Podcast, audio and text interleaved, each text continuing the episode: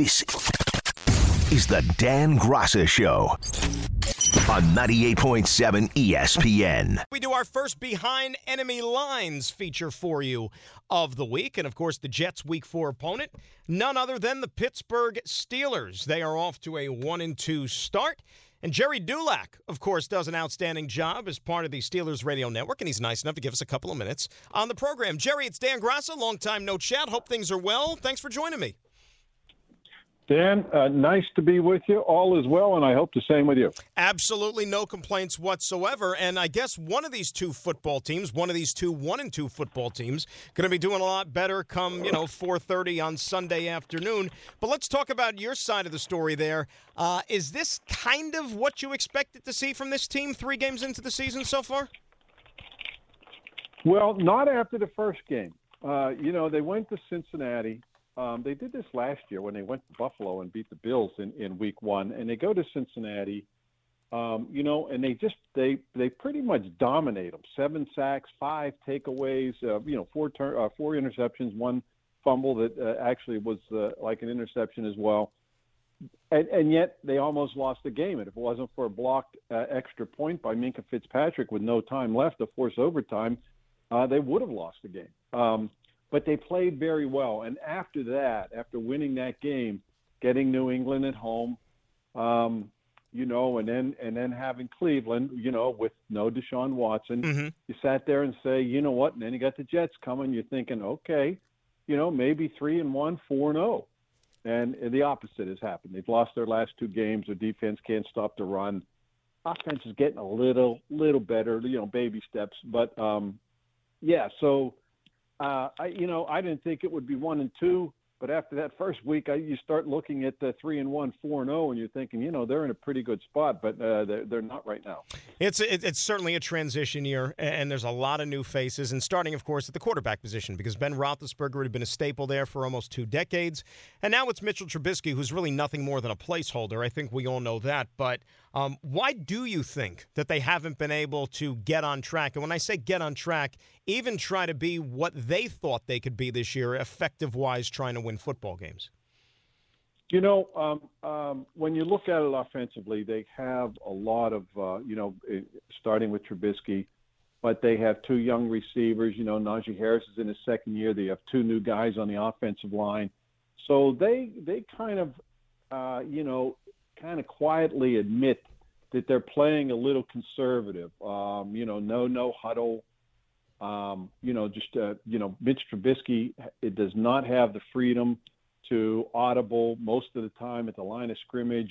You know, the excuse being there's just a lot of new guys in place, and until they get comfortable with everything they're doing, including Trubisky with the offense, um, that, that they're not going to do that. So that that's limiting right there.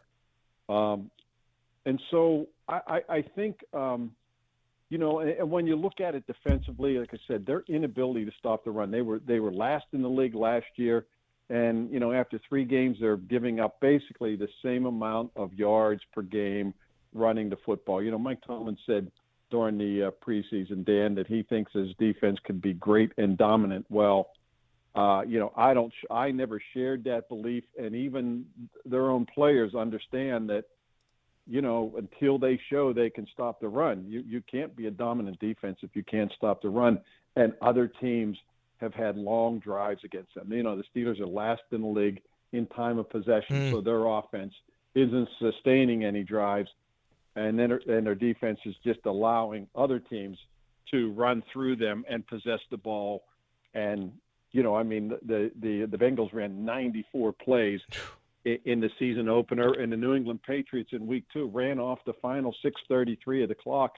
You know, six and a half minutes by running the football nine straight plays right down their throat, and so when you can't get off the field and your offense can't sustain drives, it's not a good recipe. And Cleveland, I mean, that's understandable. Cleveland's going to run the ball against a lot of teams. They did it to the Jets, as a matter right. of fact. But I mean, the other two teams, maybe you don't expect it as much, certainly. Gerry Dulac of the Steelers Radio Network joining us here on 98.7 ESPN. How about, you know, the Steelers, their own run game? I mean, that has been a big part of this offense, but this year they haven't really gotten it on track. They want to run the ball, but they can't.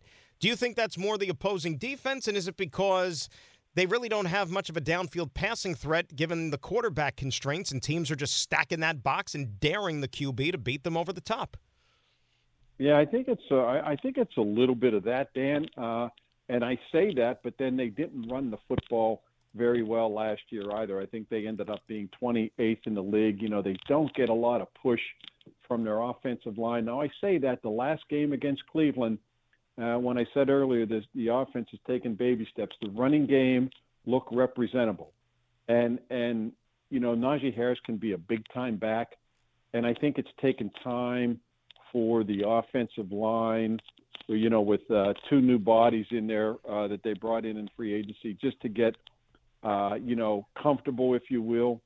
Um, so, but we saw them be a little bit better against the Browns running the ball, uh, you know, and, and so uh, ideally, ideally, what they want to do is they're not going to be run oriented, but they want to be able to run the ball to set up play action and to be able to use Mitch Trubisky's athleticism and his legs. We see a lot of uh, moving pockets. We see a lot of rollouts, bootlegs, things like that, things that they couldn't do with Ben Roethlisberger. I mean, the, the main thing Mitch Trubisky does is he lines under center. Ben never did that, uh, except in rare circumstances. Um, so, ideally, that's what they would like to do to run the ball better. Um, and we've just seen it in bits and pieces. And so maybe what we saw in Cleveland – is a precursor to you know them being able to do it better. But uh, you know, they have they have to show it on a consistent basis, and it's not something they've been able to do. Everybody knows what's ultimately going to happen one of these days is that they're going to turn the reins of the offense over to Kenny Pickett. I'm sure the fans are growing right. a little bit restless as far as that's concerned. Um, how much longer is the leash you think from Mike Tomlin? Uh, how long they're going to allow Trubisky to run this offense? And uh, twofold on that, Gerry how far along is Kenny Pickett right now in terms of being able to accept this responsibility of taking over this team? Well, I'll answer the second part of that first, and, and I will say this Kenny Pickett was ahead of where they thought he would be in the preseason. Um, and so it's hard to gauge his development since then because he's obviously not getting the majority of the reps in practice and he's not playing uh, in any games. So, you know, it's hard to say where he is right now, um, but, but, where he was in the preseason was ahead of what they thought he would be. Um, he looks very comfortable in there, in there uh, when he's been in there, calm. He's poised, um, and he can sling the football. There's there's no doubt about it. Um, you know, in terms of how long he'll stick with Mitch Trubisky, I don't think it's it, any change is imminent uh, at all, Dan. Um, a lot's going to depend on how this team fares, one loss wise. Uh, you know, they got a, after the Jets, they have a tough stretch coming up, four games against teams who are combined 10 and 2. So the next four games after the Jets game, it's going to be tough for them. So if they beat the Jets, they're two and two, and then if they split, they're you know the next ones are going to be four and four. But that's a tough stretch, and three of those four games are on the road. So I, I think a lot's going to depend on where the team is after eight games. And and then I think it's re, you know uh, to your point, Dan. Yes, at some point in time, Kenny Pickett will be the starter. I don't know if that's in week eight, week ten, week twelve, or next year, but at one point he will be the starter. You don't draft a quarterback, uh, you know, on the first round and him not be uh, your starter at some point. And not- um, but uh, you know, when you look at the rest of the league, though, you know, you talk about the Steeler offense, and it's been sluggish. But then the, half the league yeah. offenses look sluggish right now after three weeks. No, you're absolutely right about that. And not that Mike Tom, like Mike Tomlin, we know he's a great coach. He's never had a losing season, and he's never no coach is going to punt on a season. But you would think that they know the reality of the situation. The organization itself knows that, as I said, this is a transition year, especially when you're eventually going to turn the reins over to a rookie quarterback. That you are going to expect these growing pains, and throw in the fact, you know, as we transition to the defense here, uh, Gerry no TJ Watt, at least for a, few weeks at a time. I mean, that changes the complexion of that defense altogether.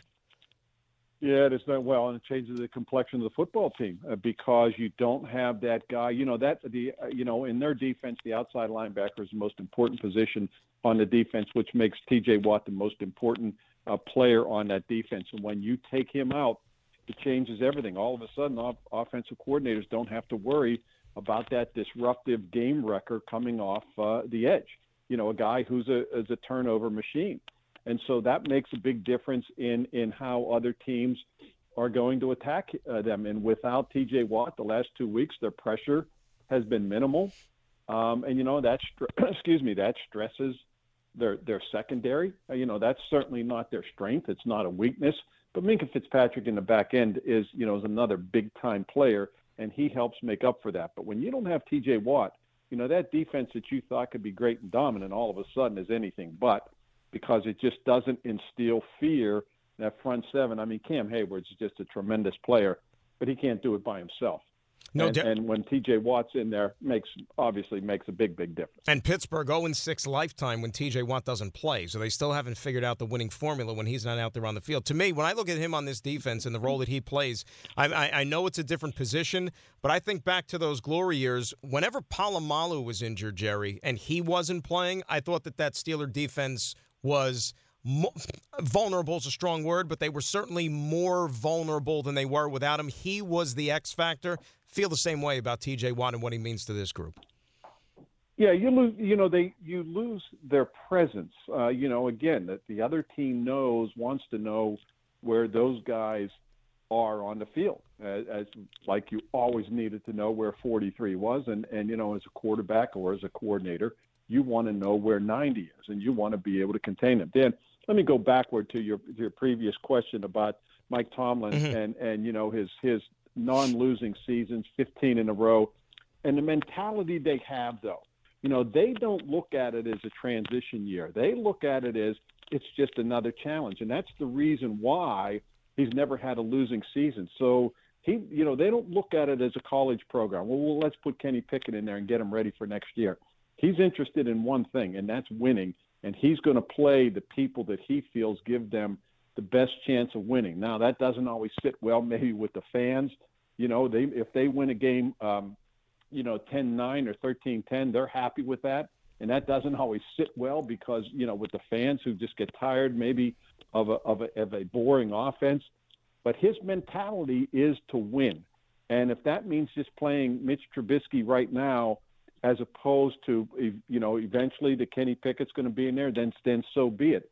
But that's the way he looks at it. It's the way he's always approached it, and that's the reason why he's gone 15 years without a losing record. Always a well coached team, and that's why even in these, if it's a close game and you're relying on one team to be the more fundamentally sound, and they're not going to make the mistakes, you know that's why you know having that head coach and having that structure and that foundation is always going to lend a hand. You would like to think in maybe some of these evenly matched games, and kind of expecting one on Sunday. To be quite honest with you here, Gerry, thanks for a couple of minutes tonight. Always appreciate getting together here in the conversation. Enjoy the game, and uh, we'll talk again real soon.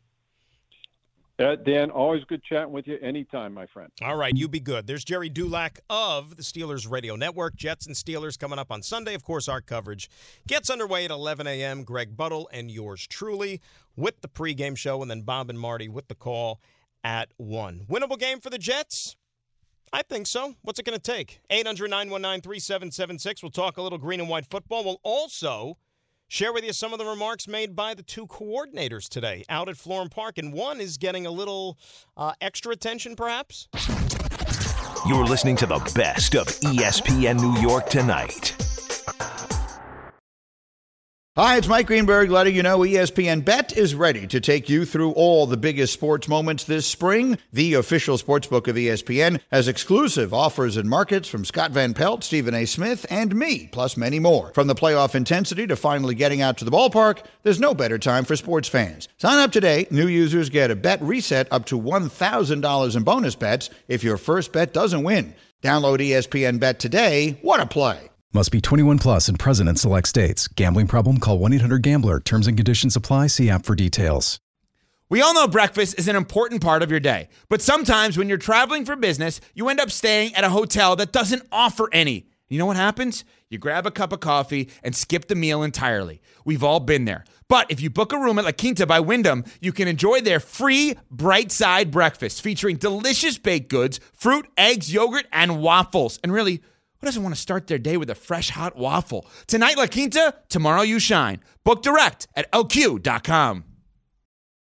Miami right now is trailing Cincinnati 7 to 6, with about six and a half minutes to play in the first half out there in Cincinnati. Bengals are wearing their I guess these are the color rush uniforms. Do they still is that still a term like color rush? Is that still a thing or is it just like, hey, let's design a new uniform and a new helmet that maybe people are going to buy and sell cuz like every team is doing it it seems like. But it's white on white. They got white helmets, white unis, tops, bottoms.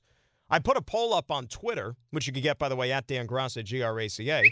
I said, "What do you think of the Bengals white unis? Thumbs up, thumbs down." So far, guys, overwhelmingly in favor of the uniforms. 83% yes to 17% no. You don't like them. Jacob's uh, nodding Yeah, his head. Not a huge fan of them. Is it the is it the uniforms or the helmets that you don't like? I think it's the uniforms. If it was like just the white helmets with the the orange uniforms, I could do it, or vice versa, like the orange helmets and the white uniforms. It completely being just white with the stripes almost looks like a kind of cheap. I mean, it's like there's a problem it's like there's a problem with your television. That the color's not working properly. Like Right. why aren't the helmets orange like they should be? right, like the white sheet of paper ran out of ink. Yes, somewhere. yes. somewhere. Exactly. I told you you needed to order that ink. Now we got to print out in black and white. I know this is a tricky game. You know, Dolphins have been like the cardiac kids the last two weeks, pulling out these victories. Bengals, of course, finally got a W to show for their efforts last week when they beat the Jets.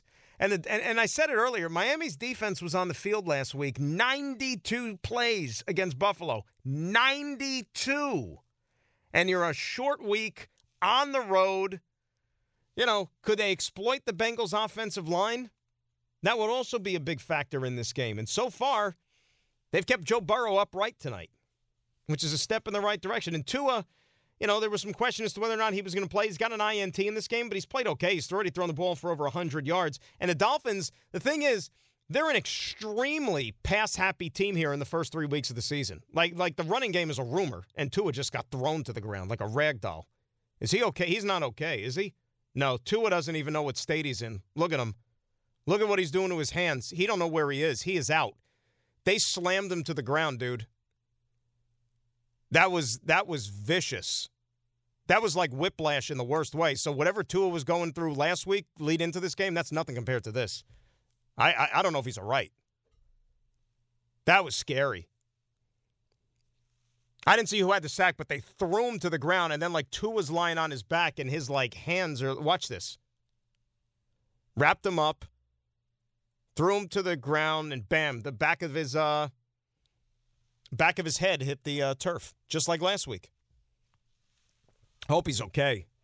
Really, that was scary. Um, but we'll see. We'll see what happens here, and you hope that the quarterback is going to be okay. You never want to see any injuries or anything like that. Speaking of quarterbacks, Jets are going to get their starting quarterback back on the field on Sunday afternoon. That, of course, is going to be Zach Wilson, all medically cleared, all good to go, ready to rock and roll. Knee issues are a thing of the past. And it's about time, right? It's about time. Because the Jets are going to have to find out what they have in this kid sooner rather than later. And ideally, the goal is for him to play the remaining 14 games of the season. I still have to remind myself because of the extra game. It just seems weird. So there's still 14 more games to play, and you want him to be able to take the field for each and every one of them and to remain durable. Now, I mean, is there a chance that Sunday he comes out and maybe he's not where you want him to be necessarily because he missed? I mean, he missed six weeks. It's not just three games, he missed six weeks, which means reps in practice, getting into that flow there's probably going to be a little bit of rust. And if I go back to last year, remember that first game he returned after his injury in the middle of the season? It was in Houston against the Texans. And the Jets won that game, but they won it largely on the strength of the run game that day. But Zach that afternoon, he was 14 of 24 for 145 yards and an interception. He actually had a rushing touchdown that day, but it was like a sneak from like a couple of yards out down near the goal line. But it, especially the first half, he looked out of sorts in, in half number one. Um, and so I don't know if the same thing is going to hold true this week. You really and truly don't know. But you have to expect that there is going to be a little bit of time he needs before he can go wreck out there and just be like, oh, yeah, I'm good. I'm good to go. Um, Mike LaFleur, who's the offensive coordinator, of course, for the Jets, he was asked today when he met the media, how has Zach looked so far? I think the thing that stuck out to, to me the most, non-physical, was just um, just how free and, for lack of a better term, how excited he is just to be out there with his teammates. So, um, again, I know he's pumped, and uh, it's it's going to take m- myself, um, the rest of the offensive unit, the rest of everybody. I mean, it's not it's not just him. It's just we're all just excited that uh, you know he gets to go play. Yeah, I don't know how much. I uh, the I don't know how much necessarily the game plan is going to change. I mean, it remains to be seen, right? But you would have to think that I don't know if they're going to like empty the kitchen sink for this game on Sunday afternoon, right? I, I, mean, you don't think that they are. Um, you would think that there would be a heavy reliant on the run game, and you know that was also something that Mike LaFleur has been asked about here. They're actually stretcher. They're taking Tua off on a stretcher, not the cart, an actual stretcher. Um, it, it's very scary. You know, and they've already, you know, taken a couple of commercial breaks here. The Dolphins are all like huddled around him at midfield. Uh, and they got the stretcher out that they're waiting to get him up on and, and getting him off the field. That is that is a, a scary scene. Um, but Jets have not really stayed with the run and remained committed to the run for all 60 minutes so far in these three games. Now, granted, when you fall behind, you're going to have to play catch up, and that's why they've maybe gotten a little too pass happy, if you will. I don't care if Joe Flacco's your quarterback. I don't care if Zach Wilson's your quarterback. I don't care if Patrick Mahomes is your quarterback, whoever. You shouldn't be throwing the ball, you know, 50 plus times a game, week in and week out. I mean, Joe Flacco like leads the world in pass attempts so far in the first three weeks of the season. That that is not the way that it should be. Um, even though the Jets have playmakers at the receiver positions and whatnot, it, it, that just does not lend itself to a balanced attack, and especially given the new faces and the changes that are going to be up front on the offensive line. Because you could go into this game on Sunday with two tackles in Connor McDermott and Max Mitchell, who you didn't really think were going to be playing all that much for you at the beginning of the season.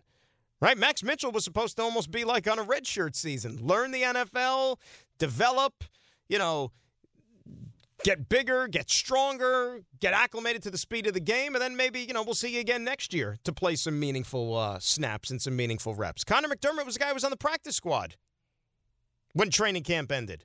Now, because of all the injuries to the tackles, these might be your two guys. Now, look, when you look at that Pittsburgh defense, we just got done talking to Gerry.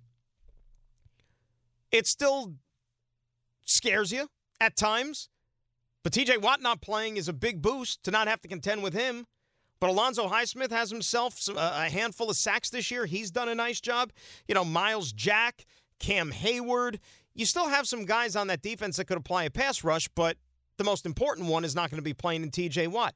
That would make you think they'd be even more eager to want to run the football and take some of the pressure off the quarterback. And it also helps the quarterback maybe remain upright and not have to put those tackles out there on an island, which ordinarily you think that they won't have happen. You know, there'll probably be an extra tight end over there. Maybe they play a little 12 personnel in this game, maybe even some 13 personnel. That first game against the Baltimore Ravens, they came out in 13 personnel with the three tight ends, helped out with the blocking schemes, and so on and so forth. And you might see more of that on Sunday. I think you should see more of that on Sunday you know, maybe get them a little bit more involved in the offense. I, one of the talking points in the preseason was Jets are going to have some tight ends that factor into the passing game. Tyler Conklin's got a lot of catches, but I don't know if a lot of them are like impactful catches. Most of them, unfortunately, are when the Jets are behind and they're kind of just like throwing the ball late in the game to try to get a little bit closer. And the defense is giving up yardage and trading it for clock. CJ Uzomah is a guy who really hasn't gotten into the act much. I think he's got one target this year, just one. You know, you want to see him be a little bit more involved in this offense. You know, a guy who knows the Pittsburgh Steelers inside and out, having played in the AFC North all those years. They got Tua now um, on the stretcher, and they're wheeling him off the field, and they have him strapped up. The hands are secured, and all those things. You know, they're taking all the precautions, given the fact that you know you saw his head hit the hit the turf there. It was it was just like you know, you think of whiplash in a car accident. That's that's what it looked like. I mean, he got flung to the ground. So obviously your prayers are out there for the Dolphin quarterback. You hope that he's okay. And in the meantime, our old friend Teddy Bridgewater is going to take over now for the Miami Dolphins. Uh, certainly, at least for the rest of this game, with them trailing seven to six. 800 919 3776. That is the telephone number. We'll talk a little bit more Jets when we come back. We'll also get into the Giants as well. One of these teams is going to be three and one come Sunday afternoon, the Giants or the Bears. And who would have thought that was a possibility at the beginning of the season? Dan Graca Show, 98.7 ESPN. You're listening to the best of ESPN New York tonight. This podcast is proud to be supported by Jets Pizza, the number one pick in Detroit style pizza. Why? It's simple. Jets is better. With the thickest, crispiest, cheesiest Detroit style pizza in the country, there's no competition.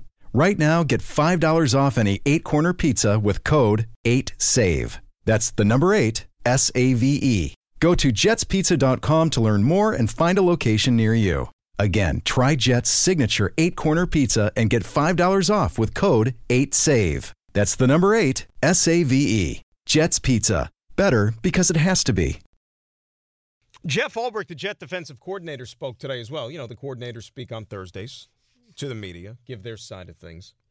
Uh, and one of the questions that was asked to Jeff today was regarding the defensive line rotation. And it's no secret that, you know, in that defense, they like to shuttle the linemen in and out because they feel that they have enough capable players to be able to go in there and get the job done, and also in an effort to keep the players fresh.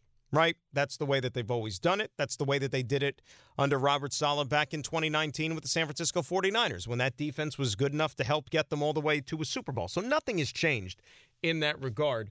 So Quinnen Williams is arguably their best player on that defensive line. He's having a really, really good season. You know, he got that sack over the weekend as well.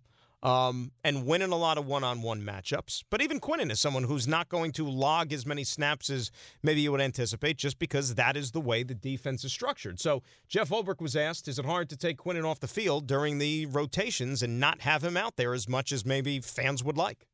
That is the instinct for sure. You know, there's like these critical moments in game, and why is Quinnen not out there? You know, and you look to the side and he's gasping for air. You know, so just got to be judicious with it. Got to absolutely use him as much as we can and as much as we can in critical moments for sure. You know, but I still think there has to be a level of rotation. He plays at such a high clip and he goes so hard that sometimes more is less or more isn't necessarily as good because now you're you're not seeing the speed, the explosiveness, all the the special stuff from an athletic standpoint that he brings. Well, you know, and there's a few people that are like misinterpreting the comments there of Jeff Ulbrich. If you listen to the entire quote and not just that one, all right, he's not sitting there saying that that Quinnen Williams, you know, gets winded easily and that he's not in shape or, you know, anything along those lines. It's like, no, what he's saying is is that the dude empties the tank every single play that he lines up as soon as the ball is snapped. But even Aaron Donald, boys and girls, does not play 100% of the snaps for his team. Okay, the, the, these guys have to come off the field every once in a while. But the guy gives max effort on every single play that he brings. And think about it where would this Jets defense, defensive line be without Quinnen Williams right now? Right? That's how important he is to them. So you got to make sure that he, and not only that, you don't want a player out there. Look, they're human beings, they're not robots. It's no different than a car that doesn't have any gas. If you're going to leave a player out there for, you know, every single snap by the especially why do you think teams go hurry up on offense? They go hurry up on offense because they want to tire out the defense. It's hard to make substitutions on the other side of the field. You want to keep them on as much as possible. You want them sucking wind a little bit, but that's what this defense and the way they employ this strategy and this rotation, that's what they aim to guard against, being caught in those situations, to keep having as many fresh bodies out there as possible. I don't think there was any anything derogatory or malicious in what Jeff Ulbrich was saying. And again, people just hear like one thing and they run with it. That, that that's not the case in any way, shape, or form here. But the bottom line is look, defense is going to have to do their part on Sunday. Pittsburgh Steelers, they can spin it any way they want. Steelers are not a good offense. They're not. You know, the Jets should go out there this week and do their part in keeping them in this football game. And if there are a few rough patches, if you will, from Zach Wilson and company and just trying to work off the rust from being out as much as possible offensively, you know, this is a game that the defense should have a big say in. Steelers are not a dynamic offense in any way, shape, or form, and they have struggled mightily so far this season mightily. Now, as far as the Giants are concerned, you think of it this way Either the Giants or the Bears are going to be 3 and 1 by Sunday afternoon. Bears, I thought, were one of the worst teams in football before the season started. Giants are obviously starting over with Joe Schoen and Brian Daboll. But somebody's going to be 3 and 1. And I don't think that either one of them could have ever fathomed, or their fans, that that would be the case. And by the way, we'll do our Giants behind enemy lines preview tomorrow. We're going to have Tom Thayer on, former Bears offensive lineman. Now he's a part of the Bears Radio Network. He'll join us to talk a little Chicago Bear football, plus our usual Football Friday stuff. Jordan Raanan on the Giants. Buttle's going to join me to talk a little Jets. We'll do our picks for you. So our big little Football Friday extravaganza. But with the Giants, I know that they lost on Monday night. And I know that, you know, you saw some warts in that game and you saw some things that maybe concerned you to a certain extent. And one of the things that presented itself in that game is one that can also, I think, be a little bit problematic when I look to what they could see on Sunday afternoon because the Bears are not going to be confused with an explosive offense anytime soon. They're just not. Justin Fields, like, Jets have thrown the ball a lot the first three weeks. The Bears have been the complete opposite. The Bears have like set a record for fewest pass attempts in the first three weeks of the season. They don't let Justin Fields do anything. Now, to a certain degree, those numbers are going to be brought down because remember, the Bears played that first game in a monsoon against San Francisco. So that wasn't really a condition to condu- you know, that was conducive to throwing the football all that much. But you know what the Bears do pretty well? They run the football well. And they've had success at least in that regard at times this season. It's been good enough to at least win them two football games even though it wasn't maybe overly impressive. But Dave Montgomery could run the football, and that offensive line is doing a nice job, you know, opening up holes and trying to grind it out and and to win ugly, as far as that's concerned. So where I look at things for the Giants on Monday, or excuse me, on Sunday, and how they're going to walk off this field victorious, I'm a little skeptical. Because Leonard Williams, him not playing Monday night in that game against Dallas, you saw what his absence meant. Because the Cowboys were able to have success running the football. Leonard Williams still not practicing this week. And if he isn't going to be able to go again on Sunday, then that plays right into Chicago's hands, does it not? And then you might think that there's going to be room to navigate for them on the ground. I mean, they put the they put the ball in their running backs' hands.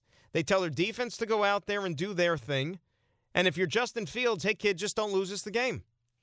That's what it comes down to. Now, on the other side of things, it's quite apparent that, yet again, when you think about the Giants and what they do offensively, yeah, their offensive line leaves a lot to be desired. I get it. But Saquon Barkley's their best player. He is again. Imagine, see what happens when he's healthy. You see what happens when he is healthy. But all this guy's got to do now is continue to be fed the rock, go out there and try to make as many plays as possible, and also try to overcompensate for an offensive line which at times leaves Daniel Jones running for his life, like we saw on Monday. But Saquon talked today, as a matter of fact, about how important is this for him just in terms of now finishing out the first half of the season and finishing strong, or first quarter of the season, I should say. You want to win every game you can, uh, so you definitely would rather be three and one than two and two. But like I said, you don't go in any game with the mindset of like, okay, you know, if we're two and two, then what? You know, if that if that happens, then you prepare for that. But you go with the mindset trying to win a game, try to do whatever you can to win the game, and uh, if you can get to three and one in the first quarter of the season, um, you know, obviously not looking too far ahead. You're never satisfied, but I, I would say that's a pretty good start, and we got to find a way to get to three and one against a very good team who's playing really well. So try to capitalize on that. And I, I, threw this out there maybe a week ago after the first couple of games. You know, and Saquon had that great first game, and then you know the production at least has maybe been scaled back ever so slightly the the last two weeks. But if the Giants are what we thought they were, and if the Giants are a team that's still playing for the future, and I don't think realistically you can expect them to be a playoff contender this year. At what point, if Saquon Barkley continues to do his thing, do you start to think about maybe he's trade bait for us by the deadline? Right? Remember, he's a running back. And I don't know how long he's going to be here with this team. Remember, his situation is very much up in the air come the offseason, just like Daniel Jones. So if you're not going to re sign him to a huge money contract because he's a running back, and who knows if another team is also going to follow suit, if he's productive And if he's healthy and another team calls you up and is willing to give you a pretty darn good draft choice, like some of the draft choices that Joe Douglas gets whenever he trades away veteran players, like robbing teams, how do you not think about that if you're Joe Schoen? Right? I mean, I know that Saquon Barkley's a giant. He wants to be here, all these things, but I mean, for the good of the football team, how can you say no if somebody puts like a super impressive offer in front of you to make this football team better? I, I think it's something that you have to consider. 800 919 3776. That is the telephone number. We come back. We're going to close it out on the phones. We'll take it right up until the top here with Gordon and Larry. And we'll also set the scene for you here as to what we can uh, preview for our big Football Friday extravaganza. Dan Graca Show. It's 98.7 ESPN. You're listening to the best of ESPN New York tonight. You could bet that there is going to be fallout from this one. Um, you know, there was some question as to whether or not Tua was even going to be allowed to play in this game. And then to suffer the injury like uh, he did tonight uh, in that manner, not good. Not good at all. Harry's in Seattle. He's up next here on 98.7 ESPN. Harry, how are you? I'm doing well. Thank you for taking my call. What's up, Harry? Well, I was wondering a couple of things. First of all, do you think it would be to the Yankees' advantage when they offer a contract to Aaron Judge to also offer him the captaincy? To be a captain. I, I, I think he deserves to be the captain. I think he's the you know default captain. I don't you know obviously he hasn't been anointed that, but I think everybody on that team knows that he is indeed the leader on that team. But I'll tell you this, Harry, if it was just me speaking and I already held out and said no to 213 million dollars, to me, I think a few more zeros are more important than the letter C. You know what I'm saying? He held out for a reason. He wants to be rewarded for what he feels is fair. And I don't think a captaincy is going to sway him to come back to the Yankees in, in a trade off for, let's say, a hometown discount. I don't know. You see, you, you listen to him talk about the Yankee greats, the Yankee legacy, just being a Yankee. It's different than playing for any other ball team in the major leagues. And I think, I think he could be. I personally think he could be swayed by the additional offering of being the captain that officially. I agree with you. He, I think he is the de facto captain in the clubhouse. They look up to him physically and literally and figuratively. But um, I, I think he would be swayed. I think he could be. And I also thought it was interesting, by the way, that he hit number 61 in game number 155. Yeah, I, I, mean, all these similarities. You know, October 1st is also the day that, that, that Maris hit his, and October 1st is coming up on Saturday. Maybe Judge is going to get a, uh, an opportunity to do that. And, Harry, thank you for the phone call. I, I, I disagree about the whole captaincy thing. If you think that Aaron Judge is going to, you know, take less to stay with the Yankees if they kick in a captaincy, I, I mean, you know, welcome to the, uh, you know, welcome to planet Earth. Really? I mean, the guy the guy already, you know, stuck to his guns and bet on himself, and he didn't do that. You know, Aaron Judge didn't turn down the Yankee contract offer in spring training because they didn't offer the captaincy. Like, how about this? I'll ask you a question. If you're going car shopping, right, and you go to two different dealerships, for example, for the same car, and you know, dealership A wants you to pay, uh, you know, spend, let's say they give you a price $30,000. You can have $30,000 and then the car is yours. But if another place says, well, you can have the car for $40,000, but we'll kick in a nice air freshener with it, I don't think that that's going to sway the person to spend an extra $10,000 just because they're getting a free air freshener. you know what I'm saying? Like, that's the, you know, if, if, if San Francisco is offering Judge $350 million and the Yankees are offering 300, but they're going to give make him the captain. He's going to San Francisco. You know? Let's say hi to Joan in Queens. Up next here on 98.7 ESPN. Joan, how are you? I'm fine. How are you? Outstanding. What's on your mind tonight? I wrote a song for Aaron Judge. I used to work for the New York Yankees for the president for many years, and I wrote a song for the Yankees quite a few years ago in the 90s when they won the World Series and they put it on Channel 5 for a long time for the weekend. And I said, now Aaron Judge deserves a song. So you wrote a new song. This one is for Aaron Judge. Do you want us to sing us a little bit of this song? Do you have it ready? I will. I have it ready, and if you're ready, I'm ready. Um, let, let's hear it. I think New York is ready. Let's hear this, Joan. I hope so. Okay. Yeah. It's to the tune of How Lucky Can You Get? Oh, okay. Aaron Judge, you did it. You hit home run 61. How lucky can you get? Handsome New York Yankee, six foot seven. What a hunk. How lucky can you get? Every game we wonder, will you do it again? Hit another home run right to heaven. We're all so proud of you, Judge, so go make your mark. Go hit that ball out of the park. Oh, how lucky can you we? How lucky can you wow? How lucky can you get? Bring me That's trumpet, play the song.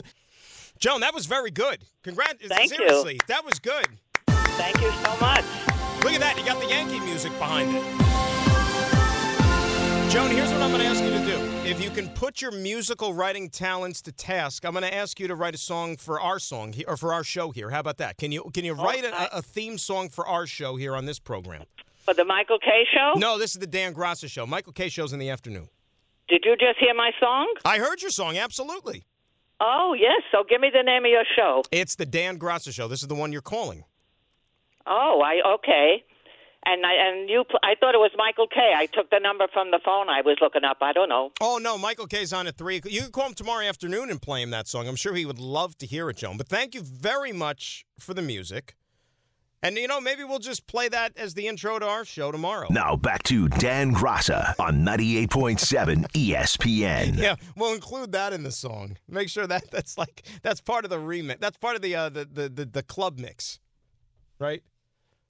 Meantime, I'm sitting there like looking for the whole thing, like the Bring me trumpet, play the song. Oh, see, you know what? You don't always end a show on a song, but tonight we did. I don't know what that means, but whatever. It was good. This is the Dan Graca Show on 98.7 ESPN.